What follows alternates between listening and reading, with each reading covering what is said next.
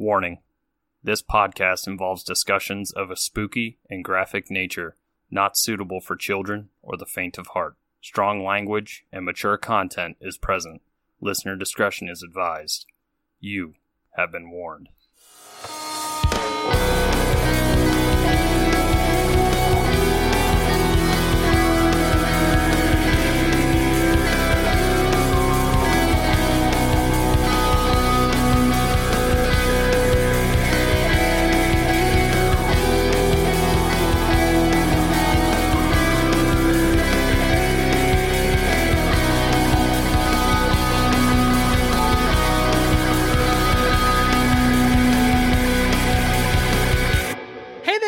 Spooksters, and welcome back to another episode here on Three Spooked Girls. It is I, Jessica, and as always, I am joined by my spunky pod half, Tara. Ooh, hi, spooksters. And this episode is episode three of what could be a billion of the Zodiac. yes, Just kidding. It's episode three. this is the final, volume three, the final. we'll see, Tara. We'll see if it's final, okay? Obviously, Tara and I are really excited that we're recording this, so Mhm. there might be giggles. It's always hard when it's like a super murderer like this, and it's like yeah. we have a case of the gigs. Oh, God. It's Yeah. like, oh no. Terrible. Well, let's get down to business. You can find us on all the socials. That's Facebook, Instagram, Twitter, using our handle at Three Spooked Girls. And if you want to hang out with us and get a little bit more personal, we hang out in our group all the time because it's on our phones. And as millennials, our phones are never far from us. My phone is right there. I can see Tara on it. So if you want to do that, find us at Three Spooked Girls Official. We do so much fun things in there. Not only are the memes great and the conversations have turned into these like really great ones, and we discuss cases that like have interested us and different things or past cases when new little things pop up. But we also do things like watch parties. hmm Watch parties are amazingly fun. You come hang out with us for a couple hours on a Friday night. Pretty much we watch Ghost Adventures. But yeah, it's a good time. There's lots of great conversation. It's like social distance drinking at a it's like going I think it's my equivalent of going to a bar to watch a sports game, Pretty much. hmm except for I'm at home and I don't have to wear shoes. Truth. So if you want to hang out with us on a more personal level, come hang out with us in the Facebook group. If you want to support our show, there's a way you can definitely do that. We have a Patreon, which is patreon.com backslash three spooked girls, or head to the handy dandy show notes Tara puts in. There's a link tree. It says Patreon. You click on it, it takes you right there. If you want to shop around before going all the way to that website, you can do that by hanging out on our Instagram. Tara has these wonderful little highlights that kind of break those all down for you. It also gives you a ton of information about what's happening or what information you might need to know about the show. Like we have a P.O. box. We do. If you want to write us, you can find that in the show notes or the Instagram highlights. We like letters. hmm We like cards. hmm We send them. We like to get them. I love writing to people.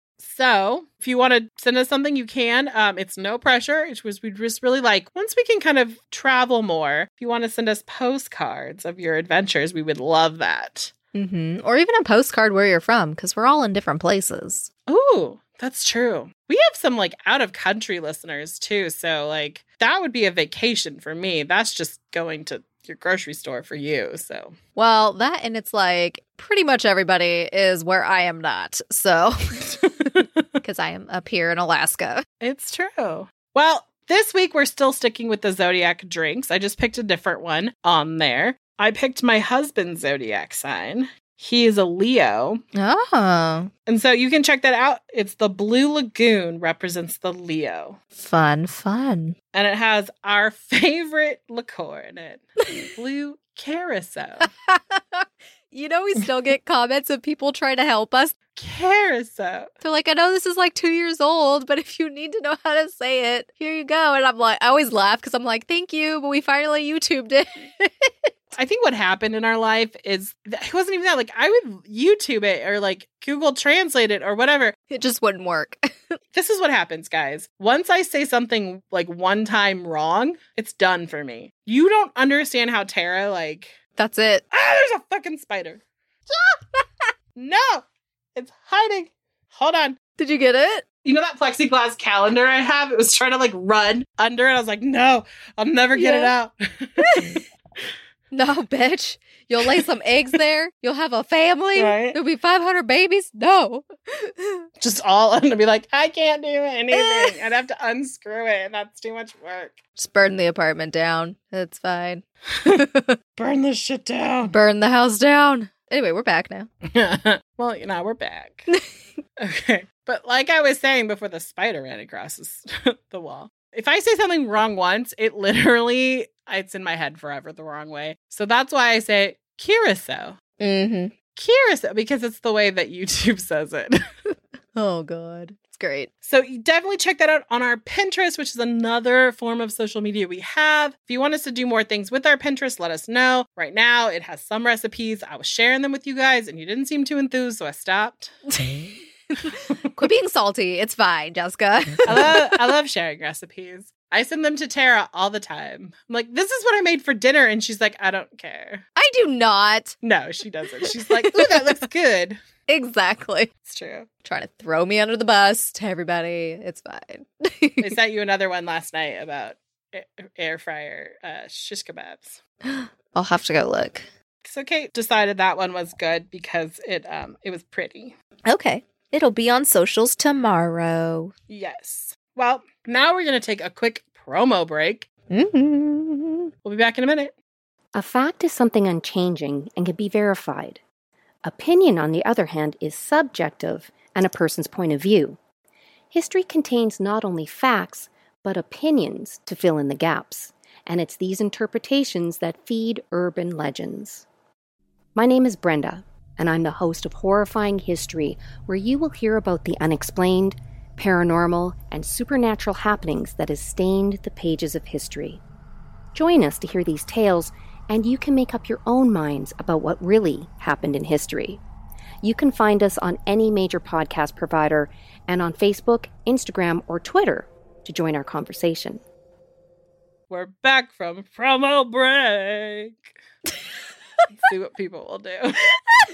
I think it's fun. Tara's like, no, just bring them back normally. I'm leaving it. Yes. That's staying. That's not that's not getting cut. So, yes, welcome back from that promo break. Okay, so last time we told you we were going to talk about media. Tara, you've seen the movie? Yes. I've seen the movie. You guys should see the movie. That's enough about the movie. We're going to start talking about theories. Yeah, this episode's going a little different than we originally planned because we rabbit holed, but it's all good. The really great thing about this one is this episode has been really unique because Tara and I've watched a lot of the same things. mm-hmm. Generally, the two of us are like focused on so many different areas. When we decided to do a little bit of a different format, it gave us a chance to really consume the same mediums that the other person was. So it we're hoping that with these episodes it'll be a nice little deep and rich communication on the topics. Yes. So, quick reminder Zodiac killed a bunch of people, five people to be exact, had seven victims. You got two episodes to listen to about that. So if you haven't, what are you doing here? Go over there first. Yeah, you have like two hours. You got to catch up. we hope you listen to the other ones first because we're going to be talking theories. So, I just want a little quick rundown. Also, Zodiac has claimed that he has 37 victims. We don't know if that's 37 victims as in like killed or if they're like the two gentlemen who survived. We don't know. mm-hmm. We might not ever know. Right. We're gonna know one day. We are gonna. This is true. Potholes, get on it, dude. Yeah. Paul and Billy, go get it. Get it. Go get it. You can join Sal and Ken. I don't know if we talked about this last time, but I meant to bring it up is that the Zodiac killer isn't like a, when I say a regular serial killer, most serial killers take some sort of trophy for them so they can keep reliving, whereas he doesn't really take things, mm-hmm. with the exception of the Paul Stine shirt. But I think that was more because he changed his MO. And with that, I think he was like, he killed a single, when I say single man, I mean like he was alone at the time. I think he took the shirt so that when he mailed it with a zodiac letter, he would be believed. Right. Yeah, that's exactly what I was gonna say. He was using it for proof and to taunt them more to be like, it's me, bitches. Yes. So, who could the Zodiac killer be? There's like literally, if you like Google Zodiac killer suspects, there's like a list of like 30 plus people. Mm-hmm. So many.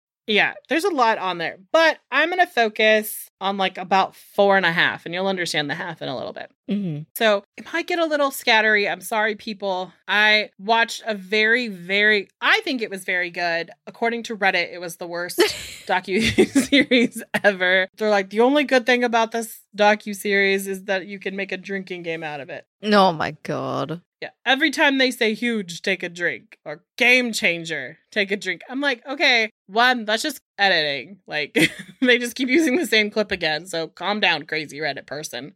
right. If you're that crazy res- Reddit person, I'm sorry. anyway, so the first suspect for discussion is going to be Russ Sullivan. Russ Sullivan is, there's a couple people I think it could be. I definitely think it's him, kinda. Mm-hmm. So, if you remember when we in the last episode they described the zodiac about between like six foot to six foot three, two hundred to three hundred pounds, like it just varied his description.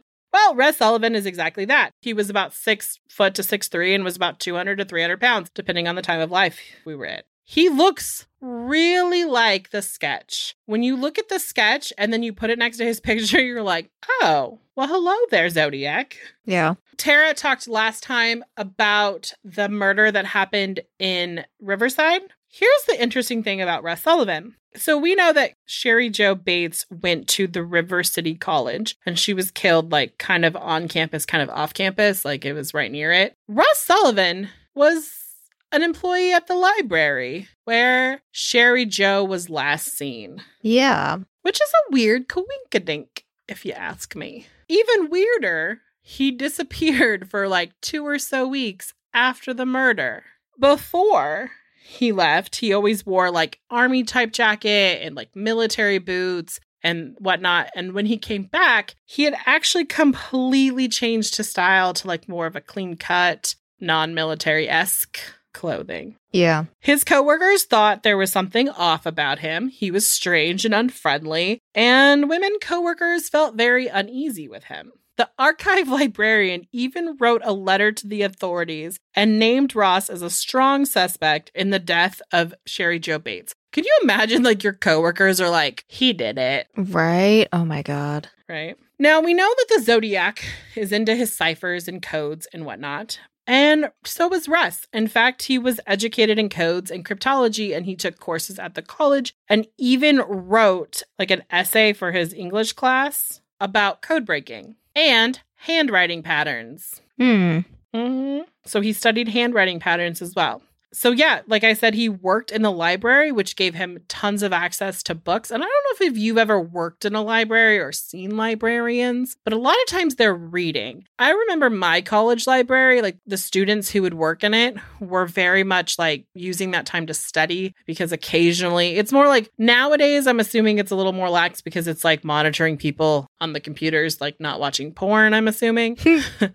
but you know, working in a library as a student, it's more like checking books out, that kind of stuff. It's, you know, pretty lax. So a lot of people that I knew who worked in libraries just did a lot of their own homework. Mm-hmm. In 1968, Ross moved from Riverside to Santa Cruz, which is about 100 miles from the murder sites. And if you're like, oh my God, it has to be more, because like that was my first thought. I keep forgetting that the Bay Area is so much closer to each other than it is. It's just geographically hard to get to because of traffic. Now, here's an interesting thing that I went off on my own little tangent, and Tara was like, I'm not sure that's a real thing, Jessica. So, when he moved to Santa Cruz, he actually became employed at the University of Santa Cruz in the food service. And if you remember, a certain Mr. Ed Kemper's mother worked at the University of Santa Cruz. And it's awfully interesting that they both lived in Santa Cruz. And if Ross is the Zodiac, would have hunted and killed that far away from each other.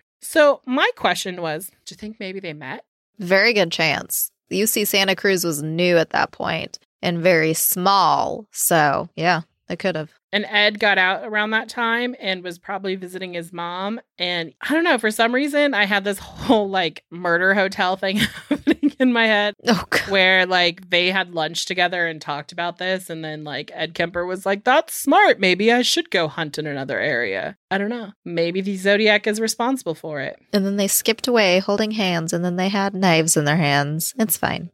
Stop it. It's like giant ass Ed Kemper holding the hand of like the Zodiac killer, like skipping through a field with machetes on the other end. That's just what I pictured. I'm sorry. I'm sorry. Uh, well, Ross definitely lived in Santa Cruz. He lived at A012 20th Street, apartment two. And here's like a weird leap of something that because we watched this docu series called The Hunt for the Zodiac, and it's these two like detective people who are retired, but they do like private cases, and it's really great. Their names are Sal and Ken. I think it's a good docu series. mm-hmm. I enjoyed it. I think some of it is like definitely like recreated for TV drama type stuff. Mm. Oh, this happened, so let's make it juicy. Like he calls you in the middle of the night type thing. When really it probably happened like Friday at like ten thirty in the morning. Right. But you know, still. In the neighborhood, very like just a few blocks away from his apartment, was a stationery store called Palace Stationers. And they sold and advertised Zodiac stationery. They also ran an ad. And if you remember the Halloween postcard that the Zodiac sent Paul Avery, and lucky Paul Avery, he received, and on it, there was a lot going on on that particular one. And this postcard will come up several times in this episode. There was like a cross that said, like, going down, it said paradise, and across it, it said slave.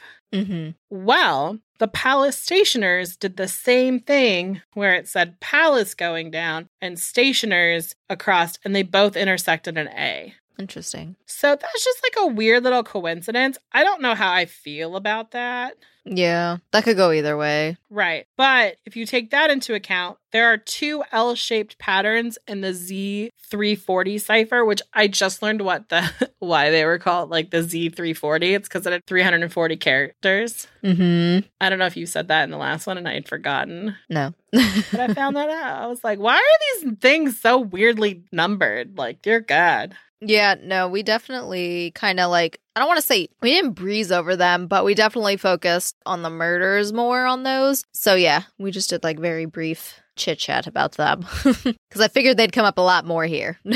It's okay. So there's two of them, which if you put two L shaped characters, kind of like invert one and put them back to back, it makes a cross. Also, if you know about the zodiac letters, he writes about like an opera called The Mikado. The Mikado is like a, the story is Japanese based, and I don't know, it's kind of like I listened to some of it and I was like, this is weird, but I like it. And the Zodiac in some of his in one of his letters, or maybe a couple of his letters, actually quotes the executioner that's in the play, which is interesting because he's using the executioner because he sees himself as an executioner and he's quoting it. So the other interesting fact is that the Mikado was in Santa Cruz from April 27th to May 1st of 68, and the stationery store sold the tickets. oh, wow. Mm-hmm. Also, when Russ was in college, he was in a movie in 1966. Guess what character he played? The murderer. He played the murderer. And in fact, he did such a convincing job that someone actually called the police Right. because they thought he was killing someone. Now, before I move on to my next suspect, this next kind of fact I'm going to hand to Tara because it actually overlays both of them. And it's going to take us about 3,000 miles away from San Francisco into a little town. I don't know if it's a little town I've ever been of Albany, New York.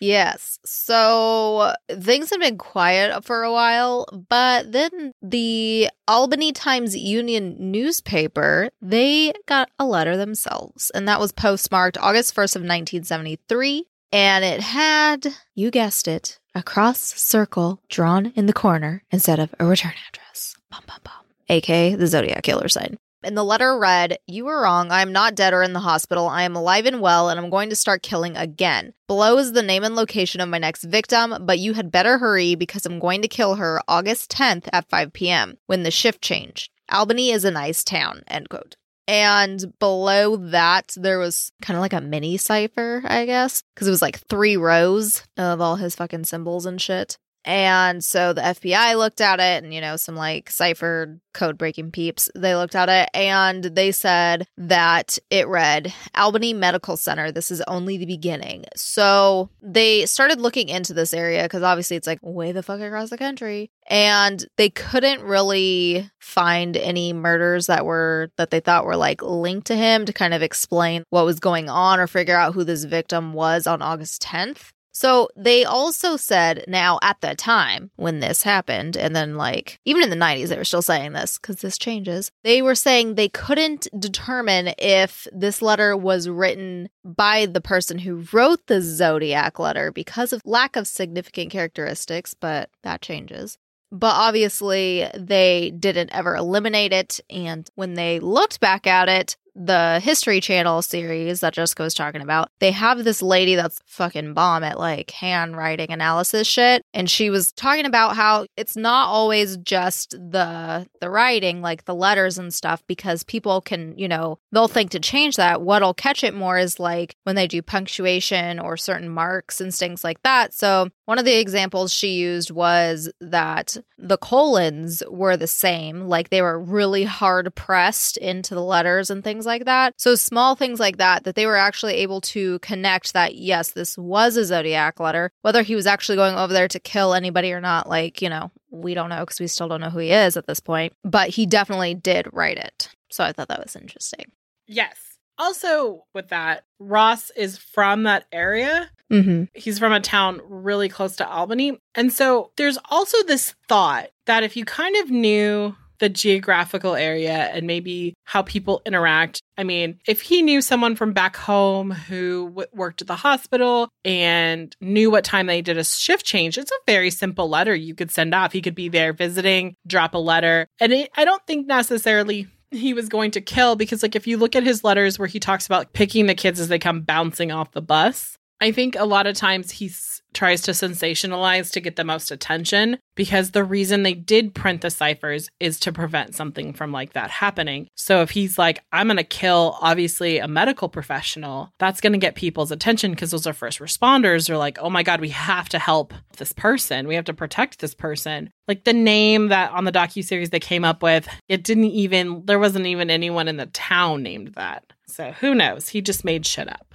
Mm-hmm. He was just trying to get some attention. He didn't like that they stopped talking about him so much. right well you stopped killing people that we know of so Right? i mean i'm glad for that Mm-hmm. don't want anyone to get that twisted Yeah. so we're going to move on to suspect number two and his name is lawrence kane and lawrence kane he's kind of my favorite for the zodiac but russ is too so i'm going to throw another theory out after i'm done with kane be prepared for theories. He was actually born in New York, in like Brooklyn, in that area, but did spend some time near Albany. So this is where they cross. He was actually arrested for prowling many times. He was also like involved in some shade. He was like kind of a career criminal of sorts, low key. I was reading an article where he and this other guy drove on the wrong side of the street and like wrecked their car and drove it down like a little ditch area and then tried to sue people, but it was clearly their fault. So, whatever. But he made a life changing decision to join the Navy and he enlisted into the U.S. Navy Reserve Corps.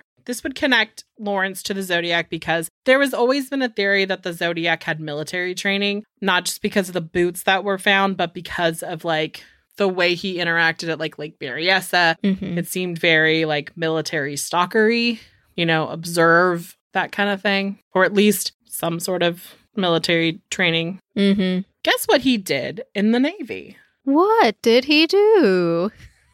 He was in radio communications, which means he maintained the radios and their batteries and was responsible for ciphering and deciphering naval codes. Wow. What a coincidence. FYI, my dad also did this in the Navy. Oh, cool. Was your dad the Zodiac? Just kidding. I was like, what if my dad was the Zodiac killer? I'm not Gary Stewart. but anyway, so I do kind of know a little bit because my dad, that's what was his job when he was the Navy. So he had to learn different codes and like you learn like Morse code and stuff like that. And like I know my dad used to write shorthand when he'd take messages down or type them shorthand. So codes are a thing in the Navy. Yeah. And some have thought that the zodiac letters have symbols in them of what are called the booze balls, which are these like specific codes that were used for like military intelligence. And it was developed by a company called Booz Allen and Hamilton. I'm like, that is the greatest name ever. And so, like the circles and whatnot, there you see that there's like filled in certain ways, like an alphabet or a code for them. Booz Allen and Hamilton, fun facts, that's where Snowden worked when he spilled all his tea. Mm. So, like, you know, they got juicy intelligence up in there. yeah. And they also think that some of the zodiac could have nautical. I'll talk about that a little later, some nautical things. But Lawrence Kane lived in San Francisco during 1969. He sold a car. Also, Kane, I believe Kane isn't his original last name. His original last name is Klein. He goes by like Larry Kane, Larry Klein, Larry K or Lawrence K, like stuff like that. So he's got a lot of names for himself. But at the time, he lived at 217 Eddy, which is located in the theater district. This address is 3.3 miles from Paul Stine's murder, which is about the distance the cab traveled within like a couple of blocks. Oh, wow. Mm-hmm. Which is interesting Right? because they think that the Zodiac probably was picked up in his own neighborhood and then walked back. And you think about it, if it was only 3.3 miles, he didn't have to walk that far. And I mean, if he was out at Berryessa, like that can be a little bit of treacherous terrain.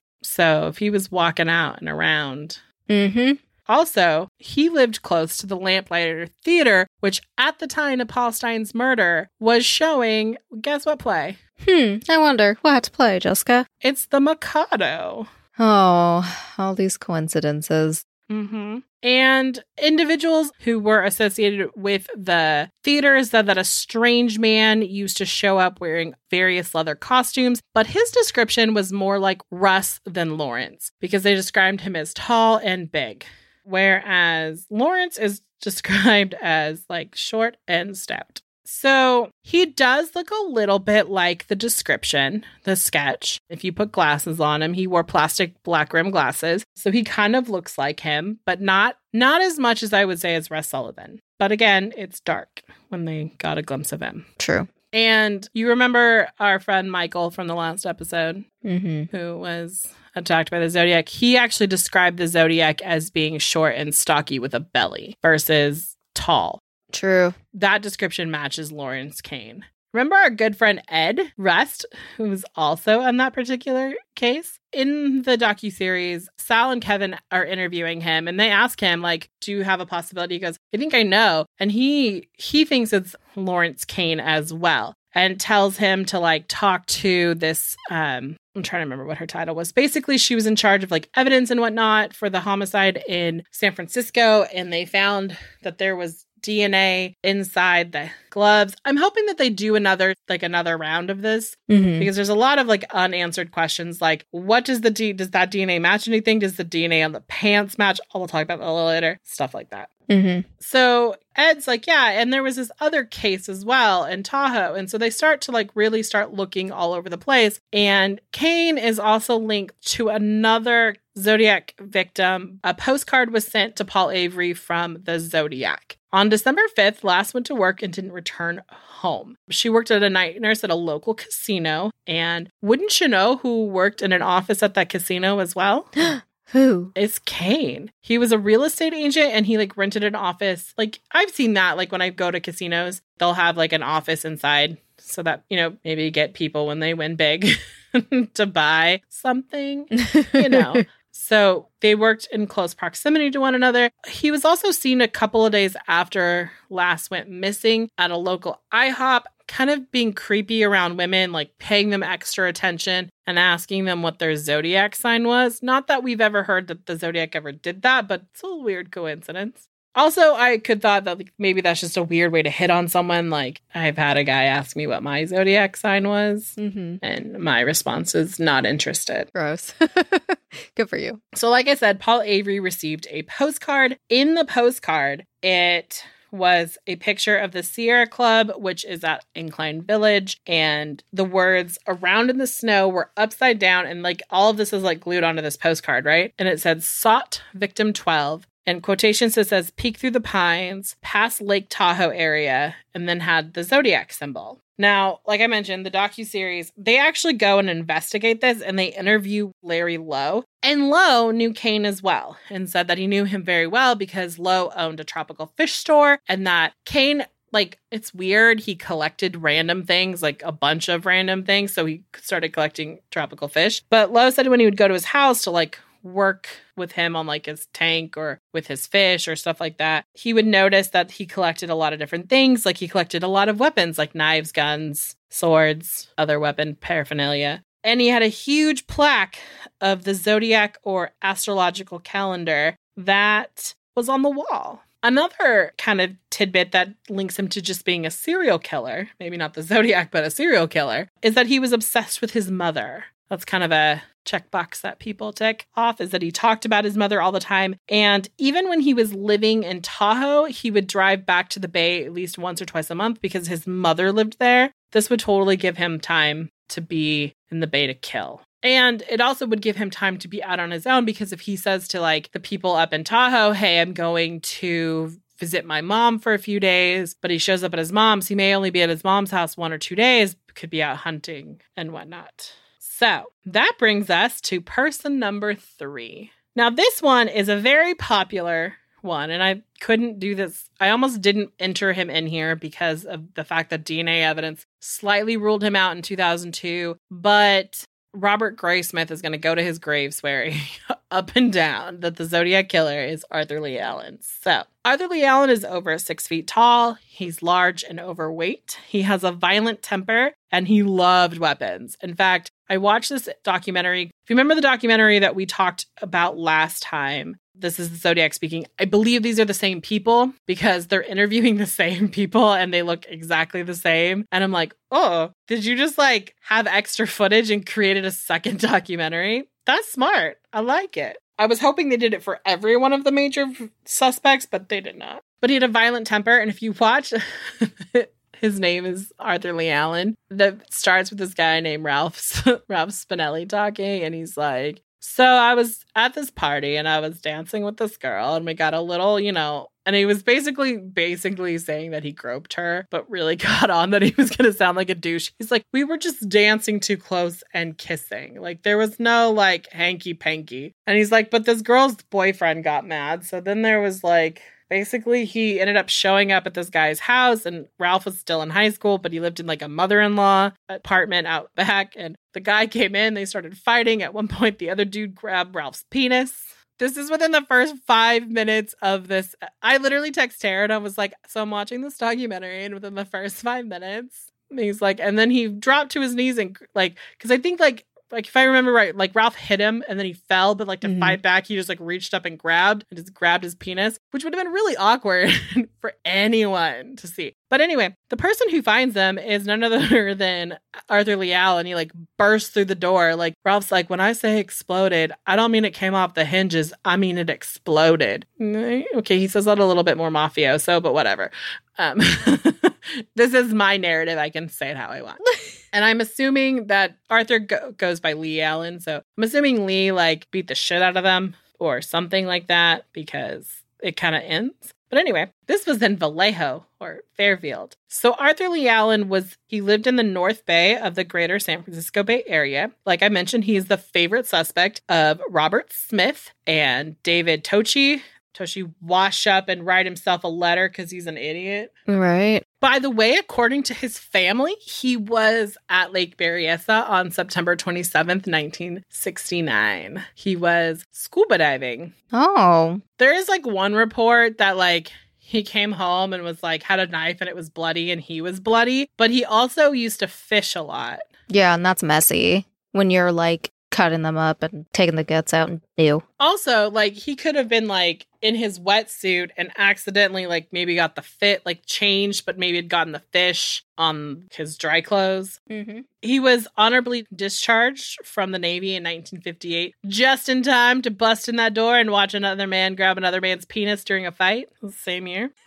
I'm never gonna get over that. Like, why the fuck would you tell that story? Uh, it sounds horrible. It also sounds like a really bad way to tell somebody that you were were having like a homosexual encounter. No shame in your game. I get it. It's 1958, so they're like you couldn't tell people, but like you don't have to be like, well, see, I molested his girlfriend, and then he was mad, and then he grabbed my penis. Like I don't think that happens.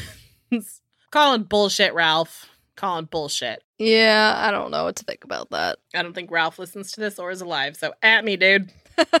Sorry. Being a little aggressive. Calm down. Back to Lee. He was actually fired. He was an elementary school teacher. He was fired in 1968 for allegations of sexual misconduct with some of his students. So if he is a Zodiac, this could be the trigger, which I'll mention a little later. They don't think it's Arthur Lee Allen because they have profiled that the Zodiac is a heterosexual man who is attracted to women his own age. And he obviously preferred children. Ugh.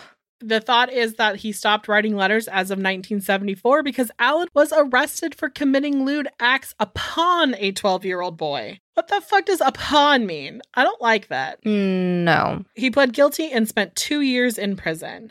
He also owned the same style typewriter of the letter that was sent to the Riverside PD, which was a royal typewriter with the elite type which I don't know how popular those were. Guys, I didn't have time to look it up. I had a lot of information to go through, so I apologize. It's okay. His favorite watch was a Zodiac brand watch that he liked to show off. He also may have known Darlene. He lived just minutes from her, and according to her sister, someone was giving Darlene gifts, and that person's name was Lee. And if you are to believe what Michael says, because his stories have changed a little bit, Darlene did say, like, don't worry about it. Like, she may have known that it was him just being jealous. And like I said, Arthur went by Lee Allen instead of Arthur Lee Allen. In 2002, they ran his DNA against the DNA found on the stamp. It was inconclusive and did not point to him. But Arthur Lee Allen did die prior to this. He had a heart attack and was found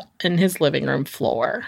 Gotcha. The letters are also written right handed, and Lee Allen or Lee was a left handed person, and he always was like, I'm left handed, I'm not ambidextrous. I, but according to a lot of his early childhood people, dude was ambidextrous because his mother did not think that being left handed was okay, because that's a weird thing to not be okay with. Right? What the fuck? And of course, here's the nail in the coffin that is Lee Allen. Um, apparently he pseudo confessed, kind of like how Ted Bundy did, to his friend Don Cheney. I'm just gonna say this. I don't trust this Don Donald Cheney at all. Because I'm gonna tell you about him and you're gonna be like, what the flying what? That's not a thing. So, apparently on New Year's in 1964, Cheney was invited over to uh, like Lee's house and they were going to hang out and do whatever guys do on New Year's Eve. I don't know what that is. I'm assuming drink too much, pass out and wet themselves. I don't know. my experience. I'm Oh kidding. That's total lie. I'm just trying to picture what like grown men do by themselves on a New Year's, just the two of them. Yeah, that's so random. I don't know. If there's any grown men listening who have done this, let us know. So let's get into the. Uh, this is where that. Remember, I said like four and a half people. This is the half person. We're gonna talk about Don Cheney for a minute. So he's at his house and they're hanging out, and he's like, "Hey, this is Lee." He's like, "Hey, dude, look at my new watch. It's Zodiac. Is it nice? My mom got it for me. Is it nice, dude? Is it nice?" What the fuck? Apparently, he got super aggressive over the fact that he wanted to know if the watch was nice. And um, the guy was like, Yeah, it's cool. Like, there's no reenactment. This is just me. I'm interpreting this from what the guy said. So don't watch it and be like, Wow, Jessica was like way up here. But the guy was like super, like, Yeah, he just wanted to know if it was a nice watch. Like, didn't want to be insulted that his mom got him a bad watch. and I made it super aggressive. It's fine. The weird thing about Cheney is as new information rolls in throughout the because basically what happens is that according to him, Lee Allen just tells him everything and either in 1970 or 1971, Cheney goes to the police and tells them, dude, this guy did it. He told me and tells them this, right? I think he goes in like 1970 to like one police and they don't believe him. And he's talking to another friend. And that guy's like, let's call the Manhattan Beach Police because that's who we know. But like every bit of evidence from here on out that is linked, like when they were like, uh, there's fingerprints on the cab. He's like, you know what? When I was at Lee's house, right? He had this ball of paraffin wax. And like I had been playing with it all day. So then I like rubbed it smooth, which I don't know what that means, and then made it glossy so there were no fingerprints. And then Lee really wanted one of my fingerprints, so I stuck my right thumb into it because they're like, we pulled a full right thumbprint off the cab. So let's just say that every little bit of detail everything. When they came out later and said that the stamps most likely would have DNA because this is back in the day when you had to lick stamps. He was like, "Oh yeah, so I was uh hanging out at Lee's house, and he was obviously writing thank you cards because this is after Christmas, mind you. Because the last time he's seen Lee is in 1969. He's like, and we were hanging out, and he was addressing thank you cards, and he's like, if you want to help me, you can like stamp some envelopes for me. So I stamped a bunch of envelopes for him because that's not fucking weird. Right? That is hella weird. What the fuck? Because, like, okay, this sounds like they didn't see each other that often. So this would be like Tara coming to my house. And I was like, no, no, Tara. I mean, my mother in law would have been really happy if I had done this. After we got married, it took me six months to write thank you cards. But that's just because I started and never finished. And then I finished. I did finish. Everyone got thank you cards. There you go. Right. But my mother in law was not happy with me for a little bit because I did not send them out right away. Maybe I should have been more like Lee and said write down and send them out. But like you would st- like if Tara came to my house, I hadn't seen her in a long time. I wouldn't be like, I gotta write thank you cards. You want to put the stamps on the envelopes for me? No, I'd be like, fuck this. I'll do this tomorrow. right. And also, wouldn't you notice if he's writing thank you cards and he has like the fucking zodiac cipher sitting right there? Or and why are you obviously like stamping 9,000 envelopes for the dude? But like that, like every bit of information. Now, he says this is what happened. They started hanging out, and Lee was like, You know what I'm gonna do? I'm gonna be a murderer. And this is what I'm gonna do. And then they go for a car ride, and Lee drives them to where? Blue Rock Springs. And is like driving through the parking lot and is like, See, I'd kill people over here because it's a lover's lane and it would be secluded. And then they continued driving and ended up on Lake Herman Road at the turnoff spot, which is the lover's lane. And it's like, I could do it here too. And then what I'm going to do is I'm going to go get myself a mafia style killing contract where I kill people like in the book, the Agatha Christie book, ABC Murders, where I do a bunch of random murders and then put my my mafia killing in the middle of it. Obviously, I am super paraphrasing. That's not how this guy said it. Obviously. Lee tells Cheney guy all of this stuff. And apparently throughout the whole time he's slipping from like present like from past tense into present tense. So he's like, I'm gonna do this to when I did this or I did this or whatnot, or I have killed people. That's not an easy slip. I'm sorry. And also, the Zodiac was a national news story. How has Don Cheney never heard of the Zodiac killings that have been occurring in the year of 1969? Because it's either when he says New Year's 1969, I don't know if he means New Year's like January 1st or December 31st, because he doesn't ever say. But even still, one of the Zodiac murders had already happened like if it was in January 1st of 1969, 20 days before at the Lake Herman, if I drove past that and I would be like, oh, didn't someone just fucking die over here? Like you say you're going to kill someone over here? This is weird. But this is why I think it's December 31st, 1969, because it's like he didn't tell the cops until 1970. Mm-hmm. Because otherwise, like right when all this shit was happening, wouldn't he be like, I know who it is? Blue Rock Springs happened. I know who it is. Like, it's this dude, like immediately. This is where our good buddy Ralph Spinelli comes back in. Basically, Ralph owns a nightclub, a few nightclubs around the Bay Area, like Fairfield, Vacaville, San Jose, and he co-owned one in Alaska. Fun fact. I'm assuming probably in Anchorage. Probably. And the one in Fairfield was called the Crazy Horse Saloon, which, if my memory serves me, is the same name as one in Chico hmm. that I went to a lot. So I was like, did he own this? Weird. Anyway, so he said he was working there one night and his bouncer, his door guy, was like, Hey, there's a dude here to talk to you. And he's like, Cool. I'm going to go meet with this guy because that's what people do. They're super busy. Yeah, I'll be out a second. And he goes out and there's Lee and he's like, Hi, my name is Lee Allen. And Ralph is like, Cool. And he's like, I just want to say thank you. You know, like, I just wanted to come in and say hi and like, good to see you. And he's like, Dude, I don't know you. Who the hell are you? And then he tells them a story about the, what I deem as penis gate. And he's like, I'm super glad that, like, you know, you didn't call the cops, you didn't press charges. Also, it'd be really hard to be like, and then he grabbed my penis, and then that dude busted down the door. Yeah. I don't have a penis, but I'm pretty sure it would be really awkward to tell that story to someone. I don't know. I don't need someone to tell me that it's awkward. I'm just going to assume. If I want a reference, I'll ask Thomas. We're okay. We're good. You know, Ralph's like, cool. Like, okay, I got to go back to work. And he's like, dude, I just want to let you know, like, I can provide a service for you and your friend. Mind you, Ralph at this time is in a little bit of trouble because he's been doing some armed robberies in San Jose and Santa Clara of some restaurants. So he's thinking that this guy has got a wire on and he's like, dude, get the hell out of here. What, what services you talking about? And he's like, I could be a hitman, you know, a muscle. He's like, I'm Zodiac. And he's like, you know, get the hell out of here with this. Like, I don't need this. Bye. And he goes, look, I'll prove it to you. And then he leaves. And then he comes back a month later and he's like, see, I killed a dude for you. Not that Paul Stine had anything to do with Ralph at all, but like just to prove to him that I, he could kill someone like mafioso style. Ralph was like, You gotta kick rocks, dude. You got to go. He's already in enough trouble. He's like, I can't have you here as well. mm-hmm. Now, here's a couple reasons why I think that it's not him, other than the DNA thing. When Donald Fouke, who was the SFPD who believes he saw the Zodiac that night, when he was shown a picture of Lee Allen, he was like very aggressively said he's about 100 pounds overweight. I was like, calm down, Donald. You're up there. Like, don't get too, ex-. like, he got really excited. I was like, oh, okay. Not Lee Allen. Also, the FBI profiled, like I said, the Zodiac is a heterosexual male who was interested in age appropriate women, whereas Allen was assumed to be a pedophile. And can we just say that, like, I think the Zodiac may be Don Cheney. And hear me out on this. When you take Don Fouke's description, the one thing he says is he had a very deep widow's peak. And he's like, I didn't know what, I don't know what it's called. That's what my parents called it, right? And I was Mhm. like, that's so cute. Like, he's like trying to be politically correct, but about a widow's peak. Yeah. I'm pretty sure that's what it's called. That's what my mom called mine. Anyway, when you look at a picture of Donald Cheney, if you put glasses on him, he'd look like the Zodiac with that deep V widow's peak.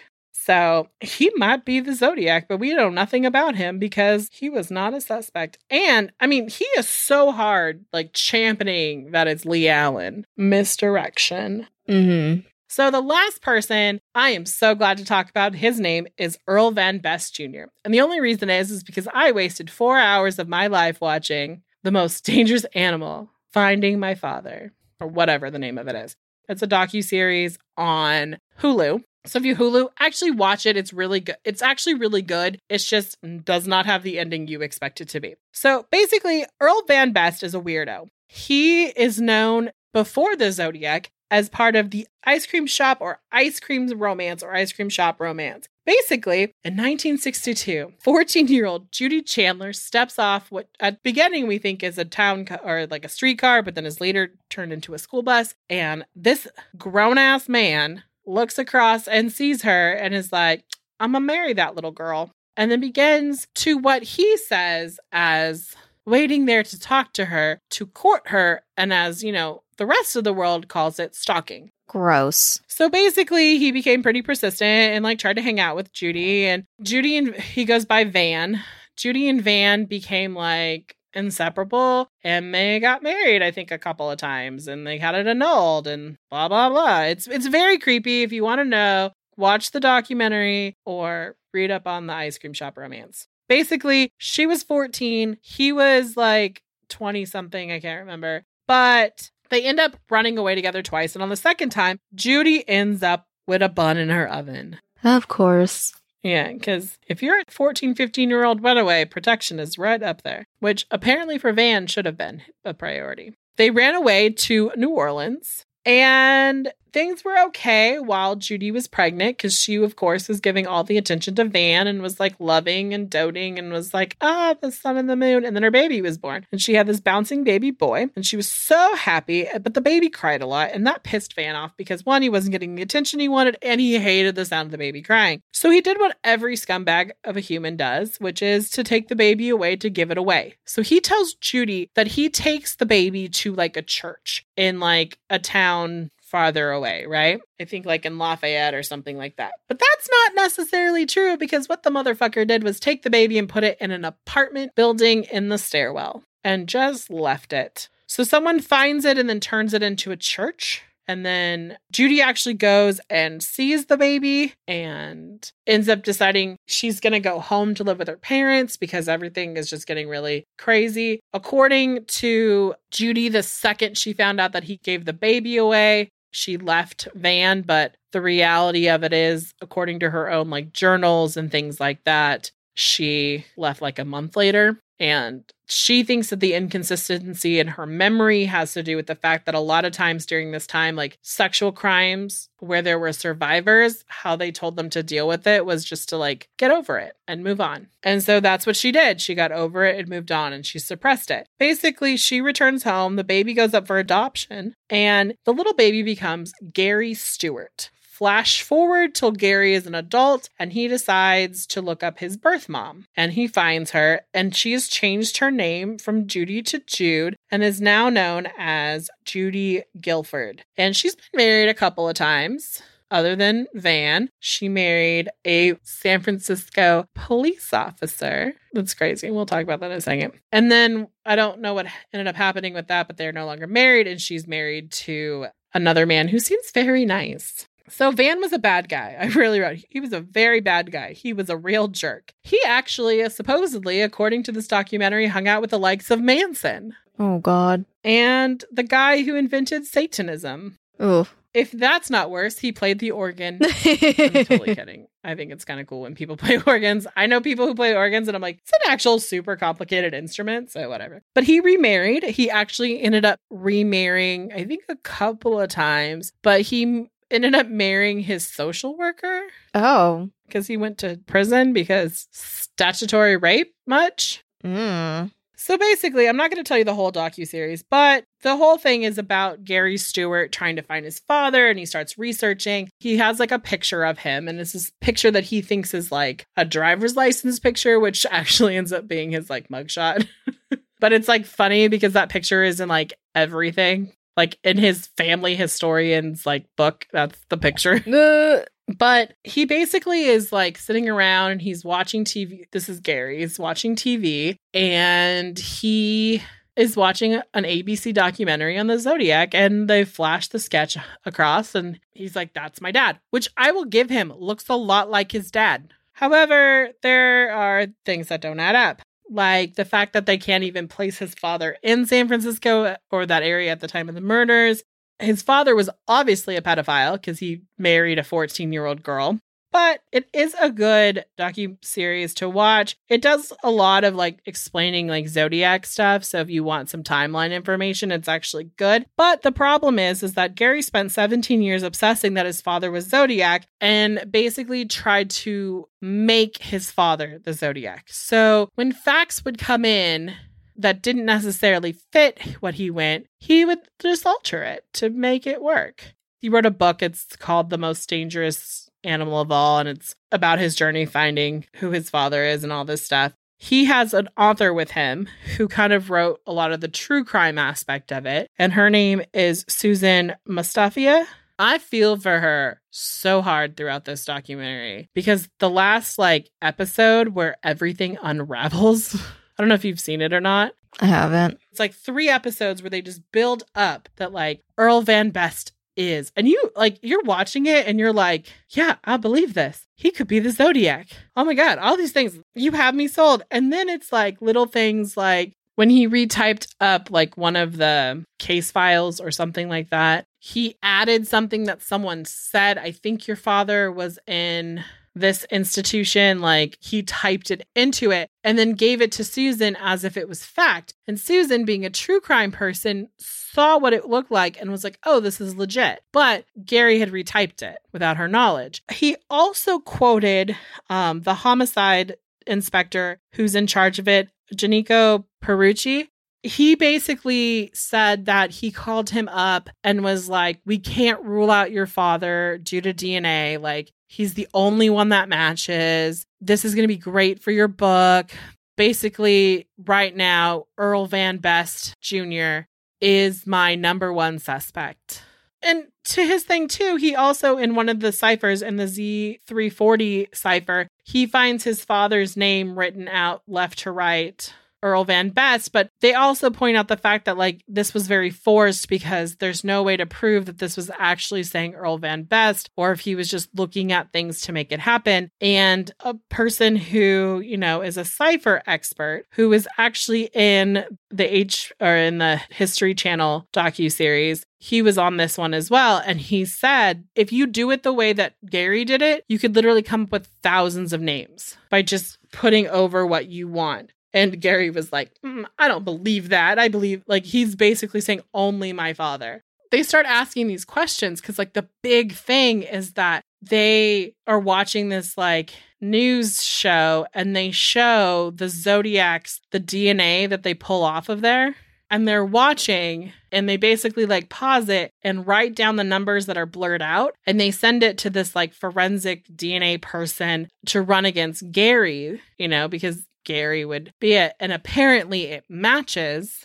And they're like, oh my goodness, how did this match? And when they bring this up to the fact that the numbers that were in there were not the zodiacs, because according to, you know, the detectives and everything, that would be super irresponsible to put the fucking zodiac's DNA out there for the rest of the world to see. So they made it up and it was blurred. And so when they say this to Gary, he's like, Oh, I never sent them the numbers. I just sent them like these five things. And they're like, this doesn't even make sense. And then when they ask Susan about it, Susan's like, no, I literally have an email where he sent it to these people with those numbers in it. And then like Gary just kind of like shuts down and stops answering questions about it. But like this is the first part where Susan's like, wait, what? He lied about that? And then there's like other things that she starts to question. So she sits down with Pierucci and asks him, like, did you say these things to Gary? And he's like, no.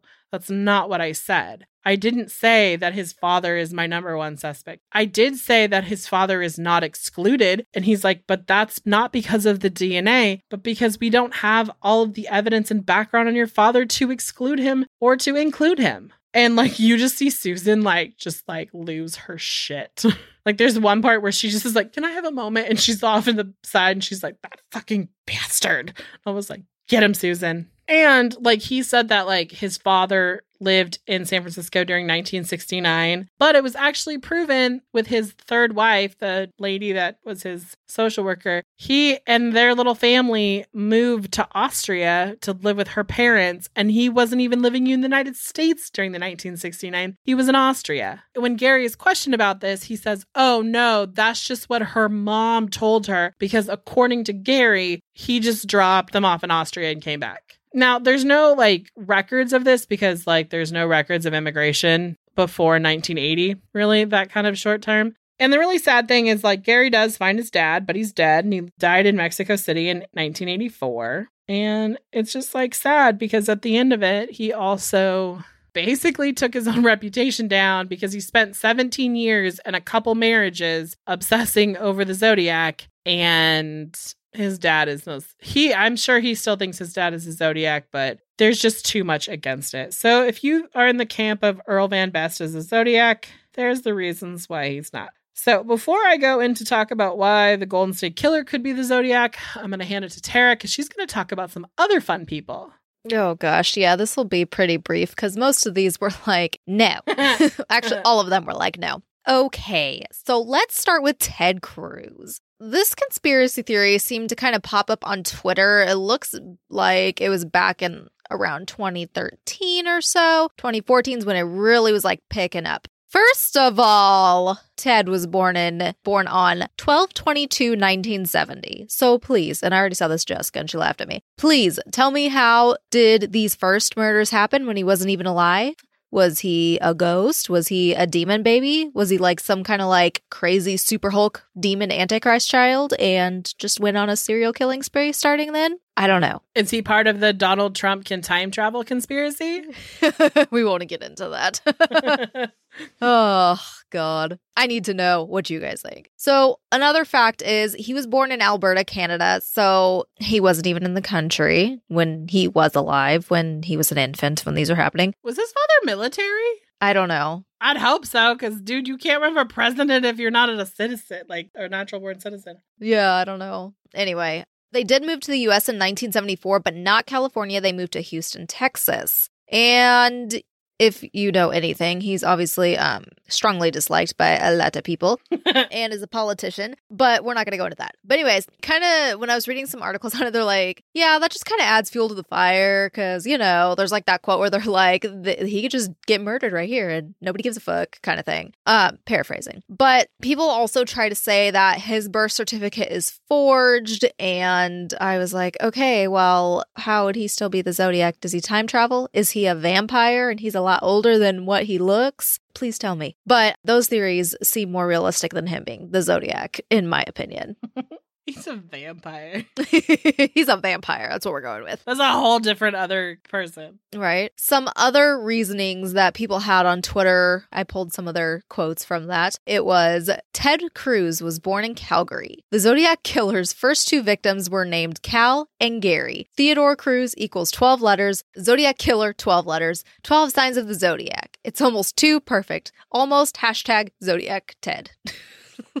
And then apparently they did some kind of poll thing, and uh, 38% of Florida voters believe that it is possible that he's the Zodiac killer, with 10% being sure that he is. And then it's unknown whether the other 62% have been confronted with formal presentation of evidence. Wait, they have to be presented with evidence? I guess. I am over here just shooketh in my pants. Mm-hmm. And then apparently the biggest thing for people who think Ted Cruz is the Zodiac is that the fact that he's never denied it. Well, why would you even engage on that? Like, you weren't born. By the way, this is Ted Cruz's new picture.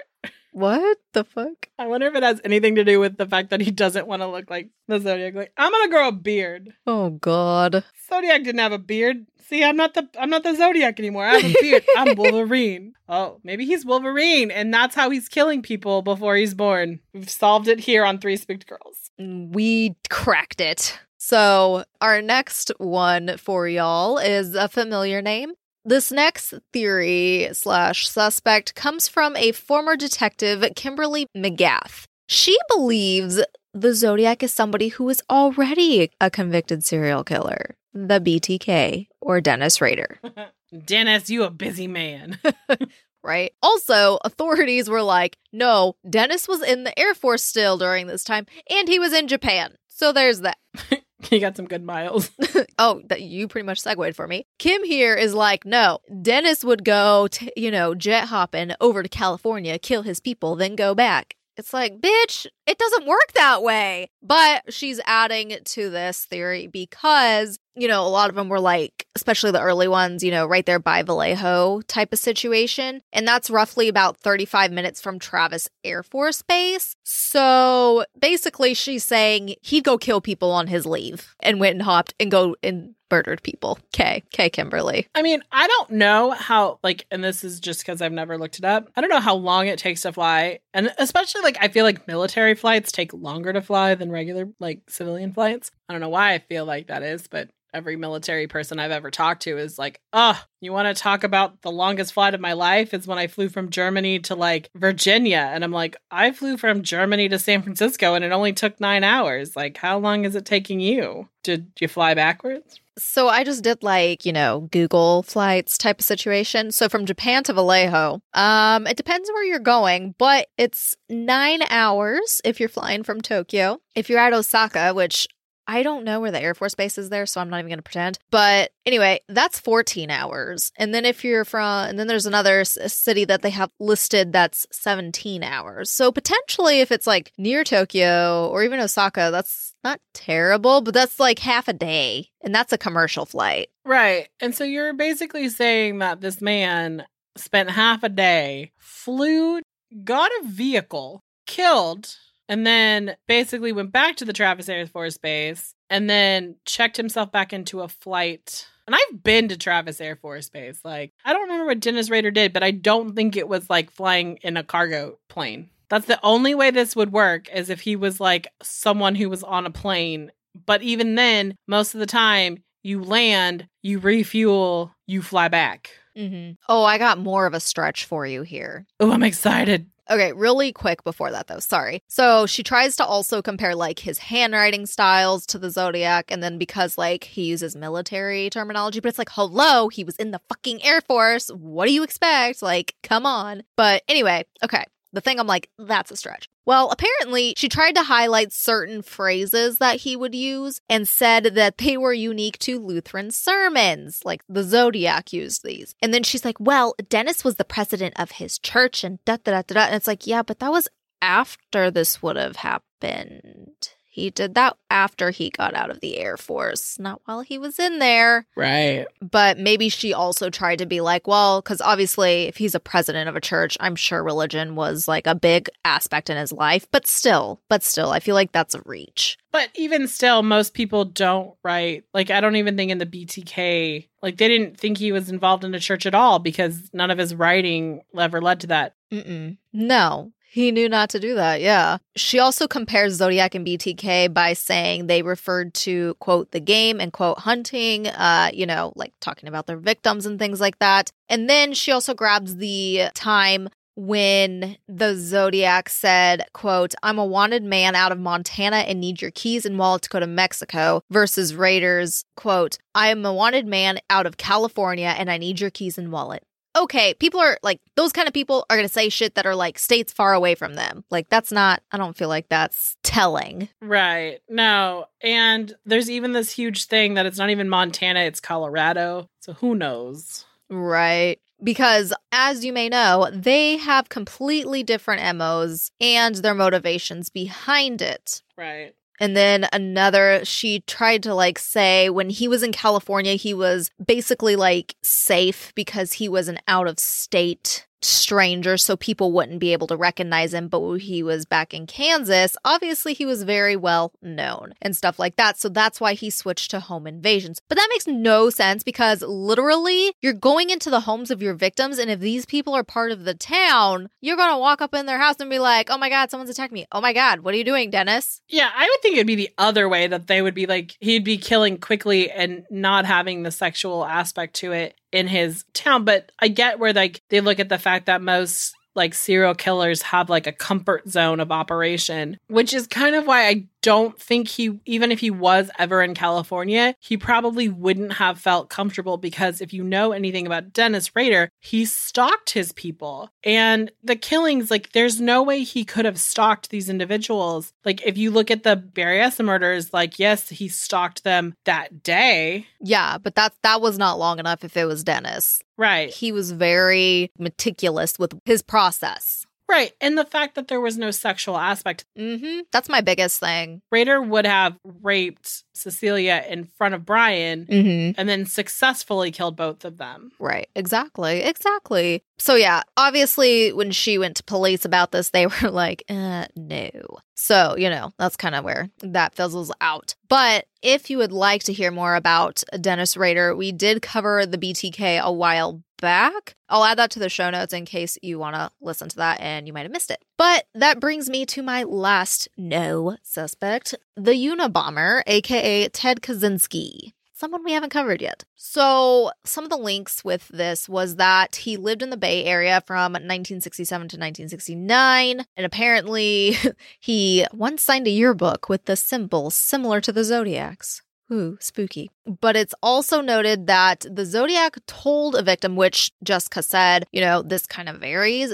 With the Montana thing, apparently he said to someone he lived in a town near Lincoln, which is where Ted lived when he was arrested. Also, they both liked letters, like to the newspapers. They both wrote to the Chronicle and always liked to like make jabs at investigators. But the San Francisco detectives, they ended up getting the FBI to cooperate and get Ted's fingerprints to see if they were a match for that bloody one that happened there with the attack that happened with Paul Stine in October. But when they did run it and everything, it wouldn't be a match. And then he also did not have a match with the handwriting analysis either. So this is another one that would get thrown out. And when we do cover uh, the Unabomber, which I know we will because it's on my list, writing was a huge part of that. And yes, he would taunt them, but it was more like he would taunt them about like how horrible they were about the world. Mm-hmm. You gonna tell us about Golden State Killer? Yes, I am. So I looked online, and a lot of it is like, if they cracked Golden State, can they crack Zodiac with DNA? Well, I'm sure they can, and they're working on it. But a woman by the name of Anne Penn wrote a book called What If Golden State Killer Zodiac. And I listened to kind of like an interview. I don't know if it was a podcast or like an, a radio station. I don't know. It was online. It'll be in the show notes. You know how it is. And I listened to it. And actually, here's the thing for this to work, you have to believe that there is a change in MO, modus operandi, because all of the Zodiac kills are non sexual based. This is where I have a problem with it being the Golden State Killer. This would be amazing if it turned out to be the same person. Then we've, you know, both of them off the streets, known, people can be at peace. But here's the thing that means that if he was a Zodiac, because the killings started in 68 and then the Golden State didn't start till later in the 70s, that means that he would have started with killing people and then, I should say, and then went back to burglarizing people just burglarizing people, not killing. So that's like an acceleration, deacceleration, and then acceleration again. So you have a guy who, and according to Anne, she assumed that the Zodiac started really young, uh, like 15. So that would be about like the Riverside. But like, how is a 15 year old Joseph DeAngelo in Riverside? However, I would recommend listening to this because here's something that okay, we'll talk about this in a second. So, but like in this situation, both killers taunted the police and it was very much in the same style. They both made phone calls to the police. They both um like obviously the Zodiac couldn't call the victims and taunt them, but he would call and like taunt like Paul Avery or David Toschi or Robert Graysmith. They wrote letters to the press. They both had military backgrounds. Like DeAngelo was a cop. It's just like for this to work, you have to believe that he started with killing, then went to burglarizing, like breaking and entering, burglarizing, rape all at the same time, and then moved on to rape and killing. If, like, during the time in which the Zodiac was happening, like if maybe Joseph DeAngelo felt impotent and he couldn't perform sexually, then maybe that's why there's no sexual element to it. Cause it's literally like, as we've talked about before, most serial killers who kill with a knife classify as impotent because they're using their knife as a penis. But that would not make sense why he would stab the male victims. Like you would think he would just shoot them. The thing that doesn't match is that DeAngelo, yes, he wore a mask when he was burglarizing people and whatnot, but there's no, there's never been a report that he was wearing like a symbol or anything like that. And you would think that he would continue on. Though it did say that the Zodiac did say in one of his letters that he was going to stop announcing when he did killings that they would look like accidents and other things like that. So there is a huge chance that the Zodiac killer has continued killing throughout the years and we just never knew. But that would also mean that there would have to be like burglaries that the Zodiac committed, and that the Zodiac would have probably, like, he was so boastful, he would have probably been like, I ransacked or did something. So it's like a big leap it's a big leap. I don't believe that it's the Zodiac. Anne Penn believes it wholeheartedly. She's written a book about it. She's written two books about the Golden State Killer. So there's a huge chance that maybe in her book she has more persuasive stuff. But the book is called What If Golden State or Golden Killer Zodiac. So you can look that up if you want. I just think like to me it's just it's too hard. It's too hard to believe that someone would start killing and then digress and then regrow confidence because everyone believes that the one killing that happened in Visalia was a complete accident. Like it wasn't something that he anticipated. He had a gun to protect him, but like I don't think he meant to shoot and kill him. I think it was just a necessity for him to get away. But yeah. So now we're going to talk about other things that are zodiac related real quick, and then we're going to close down for the night or the day for you guys. So, did you know that the lunar calendar is 13 months? Mm-hmm. So they've kind of like a different kind of lunar week, or like it's more like a lunar month. I don't really know how to read it. I don't know that much about it. But there is a day called Dali Day, right? Mm-hmm. And the symbol for this day is actually the Zodiac Killer symbol. Here's a fun and interesting fact. On 1220, 1968, it was Dali Day. So was July 4th, 1969. So was September 27th, 1969. So was October 11th, 1969. And so was September 6th, which was the Kathleen Johns abduction. But none of the other cases that are connected to the Zodiac are. But that's a lot. And that's quite a coinkydink. There is a guy by the name of Dave Peterson. He wrote 11 articles connecting the Zodiac to the Riverside Just wanted to put that out there if you wanted to um, look it up. He had a lot of information on the Zodiac. The military connection is that they believe that the Zodiac killer understood geographical advantages. So, like when you take that into account for the Santa Barbara murder, he actually came towards them at the only vantage point that they could actually escape with some sort of cover. He obviously understood like how to interact with those. They think that the ammo was bought at a military base. He obviously had some sort of code training. The nautical flag alphabet is also in the code. They don't know if it stands for what it means, but they're like the representation is obviously in there. And then the Zodiac wrote about Mount Diablo, which they said that there was a bomb. And in the documentary we watched, which I just want to say, the docu series in which they went out and looked for that bomb on the hunt for the Zodiac, I was like, you don't know what the fuck was in there. There's like a military thing, the military facility right up. They could have done some sort of training exercise. Camp Parks is not too far from there, so they could have been doing some sort of like military training. You don't know what you don't know. Also, in the Z32 cipher, which is the location of the bomb that he was supposed to set, it talks about things like milliradians, which apparently military people understand. It's like the scope and the circle and the stuff. He talks about the magnetic north. I just thought this was a fun tidbit. The bomb he said that he was going to build is exactly like the one Timothy McVeigh built fertilizer and stove oil. He also said that he was going to set up a sunlight bomb, which would have had to have a bunch of like intricate mirror work, which I just thought like when he said that, I was like, he's just fucking with them. That's what he's doing. Also, Mount Diablo is it's beautiful. I've hiked it. It's gorgeous. But it's like the whole park area is like 20,000 acres. So if you had a bomb, it could have been anywhere. My favorite part is they were like talking about how like he was going to plant a bomb and little kids bouncing up the school bus. And there's literally a place called School Bus Curve the ciphers are a big part of the Zodiac. Kevin Knight, who is part of this on this documentary, um, The Hunt for the Zodiac, he cracked a 200 year old cipher and he built a supercomputer called Carmel. It's a code cracking supercomputer, and basically you can type any kind of lin- linguistic patterns into it and it can like analyze the code for different patterns. So they were saying, like, if for some reason the Zodiac knew Chinese, they could plug that in and it would help them and basically it would look in like non-traditional ways for different things. And unfortunately they built a supercomputer that learned to think. And my favorite part of this documentary was this part. It wrote a poem. The poem is my favorite. So I, at first i was like oh it broke the cipher. But no it wrote a it wrote a poem because it they taught it to think like the zodiac. The poem it wrote was through the taxi and the prison break alone and angry at a brutal murder surrounded by an artificial lake never a convicted murderer like aggravated battery, the world of pain and murder, gunmen's kill. Y'all need to stop building supercomputers that write creepy ass poems.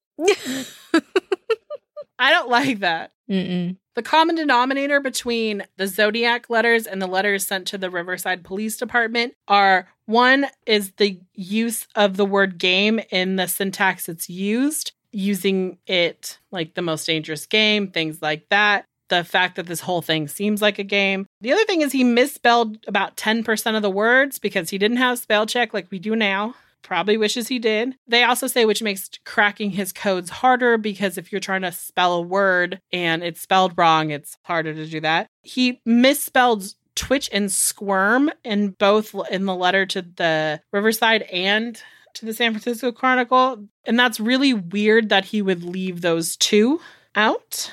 Yeah.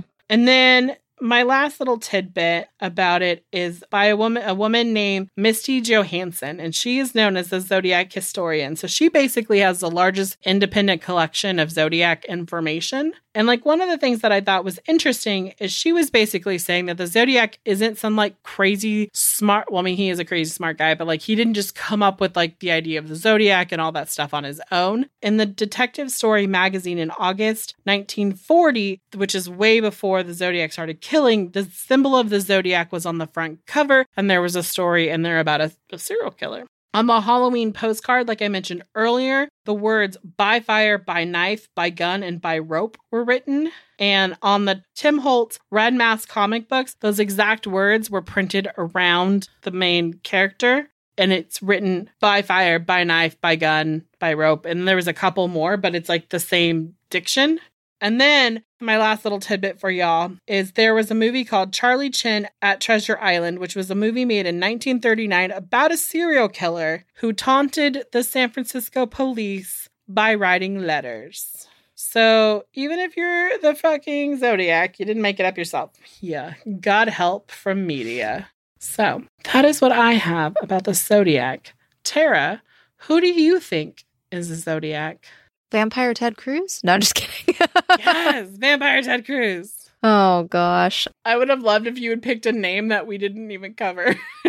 you were like, who the fuck is that? Richard Marshall. You're like, that's not an option. Okay, I didn't pick him. I just, I don't know. I know when I was watching the history stuff, Lawrence and Ross just really stick out to me a lot. I'm also getting to that crazy conspiracy point that I'm like, everybody's the Zodiac killer. He's the Zodiac killer. He's the Zodiac killer. She's the Zodiac killer.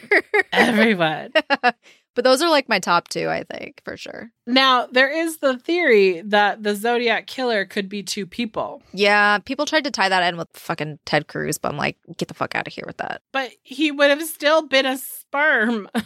I know. Well, see, what I read was like it was his dad, and then his dad trained him. But I'm like, but he still would have been a baby, unless he's a vampire. Right. But like, okay, yeah, he still would have been a baby. But like, right. Are you saying that he killed other people? Because like, where's the proof in that? Exactly. So yeah, those are those are my two. Who is yours or are yours? Those are my two as well. But I was going to say, I forgot to mention when we were talking about the Zodiac, I was going to bring this up is that Anne Penn talks about the fact that there are a bunch of random between the last killing that we know of the Golden State Killer and now there's a bunch of random one off murders. And could those be the Golden State Killer just between the times? Hmm. But yeah, I actually heavily think that it's Ross Sullivan more than Lawrence. Lawrence has some pretty good, like, you know, there's some good, like not good stuff, but there's some strong evidence there. But yeah, I definitely agree with you. I think I lean more towards Ross, but those are my top two people for sure. Or Don Cheney. I mean, God, oh like Don God. Cheney just is like, dude looks like him. A lot of white dudes look like him. Let me just be fair. Let me just say that. That's true. it's a generic white dude, like with glasses. Right. In the 60s, oh my gosh, those square rimmed glasses. Oh, Jesus. Could you have picked a more generic person? Yeah, seriously. My my only thought with him is that when Don talks about like the deep widow's peak, like he has a deep widow's peak. And there's just something a little off about him. Like he was supposed to take a polygraph test and then he got drunk the night before and came in hungover so that he couldn't. By the time he sobered up and took the test, it came back inconclusive. So there's just some things I don't trust about him per se. Yeah, no, definitely. Yeah. But yeah, I think Kane is definitely a killer. I just don't know if he's the Zodiac killer. True. But I don't know. Like, in a way, you have to be really smart for this because you have to understand coding, you have to understand evasion of the police. How the police work, that kind of stuff. Yeah, but then they also said like a lot of the stuff he learned was from like detective magazines and stuff like that. And then you brought up other media too. So it's like, it could go either way. But obviously, I think, unfortunately, and I don't like complimenting serial killers, obviously, whoever this is is an intelligent person, however, they were learning their information. Right. And picking obscure things like detective magazines and comic books, like those would be things that were so innocuous. Mm-hmm. It's not like now. Mm-hmm. People, no, like people wouldn't be like, oh, well, it's, you know, they learned it. He, he reads the Red Mask comic book, you know, people are going to be looking they're assuming he's a super hyper he's like a hyper intelligent person so they're going to scour like you know the odyssey a classic something like that to like see where he gets it from and so it's almost genius that he's pulling it from like you know not like a harvard level education or type I don't know. I hope that we figure out who it is because there's still families. Like, uh, people are still alive. Yeah, there's plenty of people that are still alive for sure. Right. Oh, and I don't know if we mentioned this, but like if you watch the series and everything and you're like, oh, wow, that detective, Tucci or whatever his name is, he's really amazing. He actually, he got fired from the homicide department because he was so desperate. He wrote himself a Zodiac letter. And then he got caught because he wrote himself fan letters to the San Francisco Chronicle. And the journalist that he wrote it to went, These two look the same. And oh, they found out it was him. So he got like sent to like a lower crime and then he ended up getting either let go or fired or something like that or left. And he is now a security guard at a hospital or was. I don't think he is now. I think he's probably retired or passed. I don't know. Yeah. Okay, so that's going to conclude it for the Zodiac with us. Um, we hope you have enjoyed our little mini series on this, and we will see you on whatever day. This is a Monday. We'll see you on Thursday for a stabby or a patron select. I don't know what's coming up. You're gonna fig- You're gonna find out on Thursday. More episodes. Yes. More episodes. Bye. Bye.